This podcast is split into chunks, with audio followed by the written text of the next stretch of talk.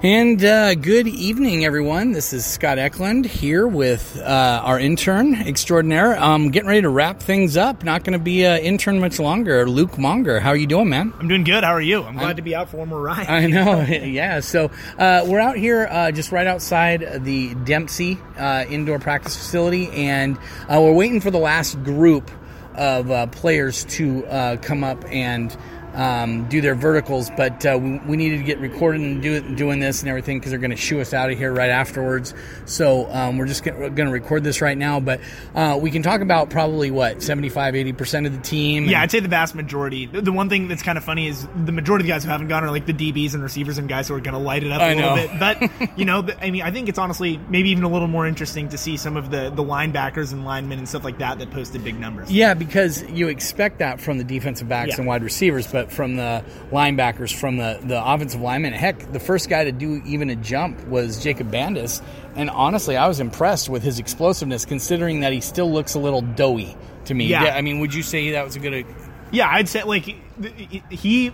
It was more, even not necessarily the number that he posted, but just the way that he moved. Mm-hmm. Like, you could tell that he was a very swift mover for, like you said, being a guy. I mean, obviously, out of high school, over three hundred pounds, you're going to have some, some weight that's sculptable.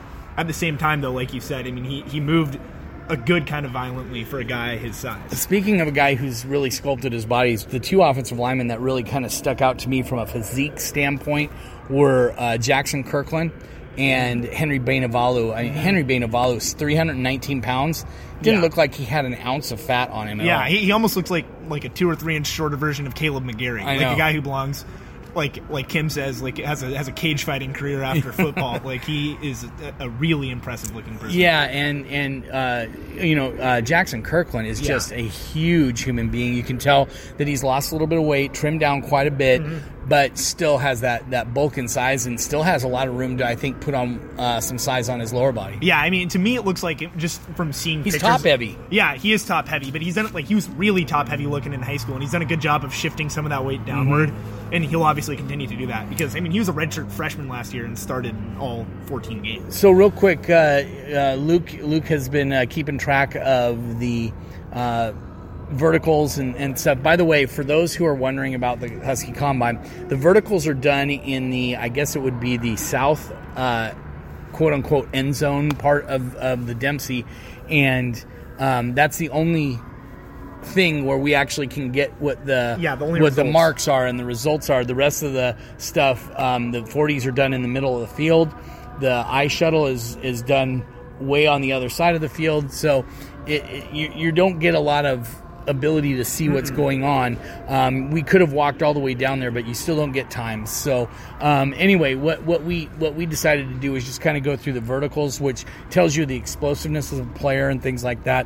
The top guy on the day was, um, at least before we get to this next group of wide receivers and defensive backs, was Jacob Kaiser, thirty-eight and a half inches. Mm-hmm. Yeah, thirty-eight and a half from Jacob Kaiser, which is obviously a super impressive number for a tight end. A guy who's six foot four. Yeah, he's six foot four yeah. and I think at least two thirty-five or two forty pounds. I can't remember exactly what he's listed as on the roster, but I, I just remember he went and stood out there, and a lot of times they'll clear out the first, like, eighteen through twenty-four inches, mm-hmm. like, assuming people get them on the first try. And he put up, like, thirty-six on the first jump. So that was super impressive to see him. And then uh, another guy that posted a huge number was Brandon Wellington uh, at a position that you wouldn't necessarily expect a guy to post more than a three-foot vertical. He had thirty-eight, mm-hmm. which was impressive in its own and right. And Ryan Bowman also had a thirty-eight inch vertical. Yeah, he did. And then Andre Bocelli also had thirty-eight. So those are the kind of four guys in the lead. But yeah. the thing is, Andre Bocelli at five ten, one eighty pounds, you expect that kind of number from him. Yeah. Uh, seeing, I mean, obviously thirty-eight, that's not taking anything from Andre, but seeing like Ryan Bowman at six foot two fifty-five, mm-hmm. putting up a thirty-eight inch vertical, you're pretty impressed. And Colson Yankoff had the top one for the quarterbacks, was thirty-seven and a half? Yeah, thirty-seven and a half for yeah. Colson Yankoff. Uh, and all around pretty good numbers for the quarterbacks as well. I think they were all right around. Uh, Jacob Sermon had thirty-one and a half, and then I think the lowest was a tie between Dylan Morris yeah. and uh, Jacob Sermon at twenty-eight and a half or twenty-nine. Mm-hmm. So all pretty darn good yeah. numbers from them. Jake, Jacob Eason, Jake Haener, I think, was thirty-two, yeah, thirty-three, something like that. He was thirty-two, and he was uh, thirty-three and a half, and yeah. he uh, is another guy that, just speaking of impressive bodies, you yeah. wouldn't necessarily expect to be blown away by the way that Jake Haener looks right now, but he put on some good weight. Yeah, like, he's he, a big-looking kid. He looks like a guy. He honestly looks like he can play running back. I mean, the way he's he's um, just built and, and yeah. proportioned. Exactly, because he's, what, about six foot tall, but he, he's wide and, mm-hmm. like, well-defined. Broad-shouldered and yeah. everything, yeah. Mm-hmm. So um, was standing next to um, a couple parents, and, and we were watching um, Jacob Eason run, and they said, oh, man, he just does not look good. Well, like, and I said, yeah, he's not here to run. Yeah, exactly. Run. He's here to throw it and, and do that thing, and, and we don't get to see him work out today. We, we will get to start seeing that here in a couple weeks. Um, you know, Luke, we, we've talked a little bit about the Combine and stuff. What are some things you're looking forward to? We're going to be doing a lot of articles here over the next couple of weeks about mm-hmm. what we're looking forward to seeing and everything like that. But what are you looking forward to seeing from spring ball, at least initially?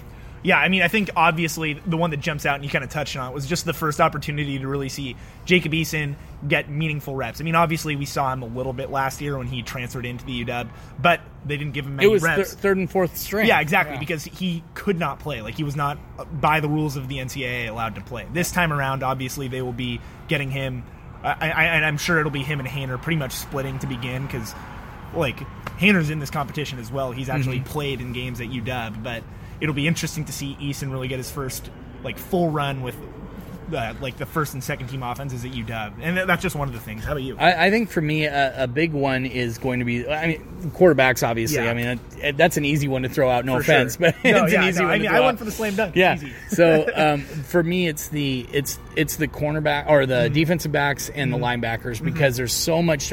There's a lot of turnover along the up front. Too, defensive front, but I think that one's going to take a while to work out and everything yeah. like that.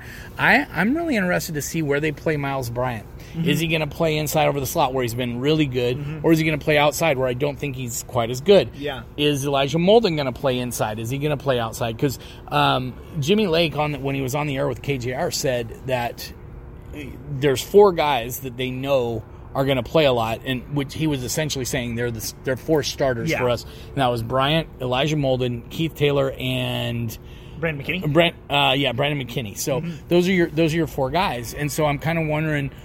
Yeah, how, uh, we know Keith Taylor's going to play outside. Yeah, but but Miles Bryant and Elijah Molden. That's pretty. It, it's it's hard to determine who's going to play where. So I think that's going to be interesting. Now with Ben Burke Kirvin gone, uh, Tevis Bartlett gone. Who takes over for him? You know, mm-hmm. Brandon Wellington looked really good today, but he's and he had a really good Rose Bowl. Um, yeah, D J Beavers is hurt. We don't know if he's going to come back as the same guy or even be able to come back at all. I mean, the the rumors are that he's going to at least try and make a go of it. Mm-hmm. But uh, you know, I think that's a lot for me. Um, you know, and the the big thing for me is, and I, I do this at the beginning of spring ball and the, do it at the beginning of fall fall camp, is my observations of the incoming freshmen for yeah. fall camp, or and all the incoming freshmen and redshirt freshmen from yeah uh, for spring ball, because mm-hmm. I, I haven't seen them play. I haven't seen them since fall camp, really. Yeah, and and um, that's going to be a, a fun part and, and aspect for me, and and just see how. And like you were saying with the Jacob Eason, get seeing him get meaningful reps. How are they going to work out the reps? Yeah. It, Jacob, the the guy who's going to take the snaps, the very first snap of the Haener. First unit is going to be Jacob Haener. Yeah. Don't be surprised by that. Mm-hmm. But, it, you know, are they going to split it up thirty thirty, fifteen fifteen, you know, or, you know, however they do it, you know, and Dylan Morris gets five percent of the reps. You know, I we don't know. Yeah. We just don't know how it's going to be. So that's kind of what we're looking for. Yeah. Anyway, um, we're just going to wrap this up. We just wanted to give you guys a quick feel for what the Husky Combine was. It isn't anything that um, that isn't super exciting. I know a lot of people are jonesing for updates and all these different things. If you guys were here as a part of it, it isn't a bad event. It's just not the most fan-friendly event because you don't know times, you don't know results, you don't know anything like that. Mm-hmm. And so it's hard to get really excited yeah. when you don't know what's going on. But it is kind of fun to see how they've worked.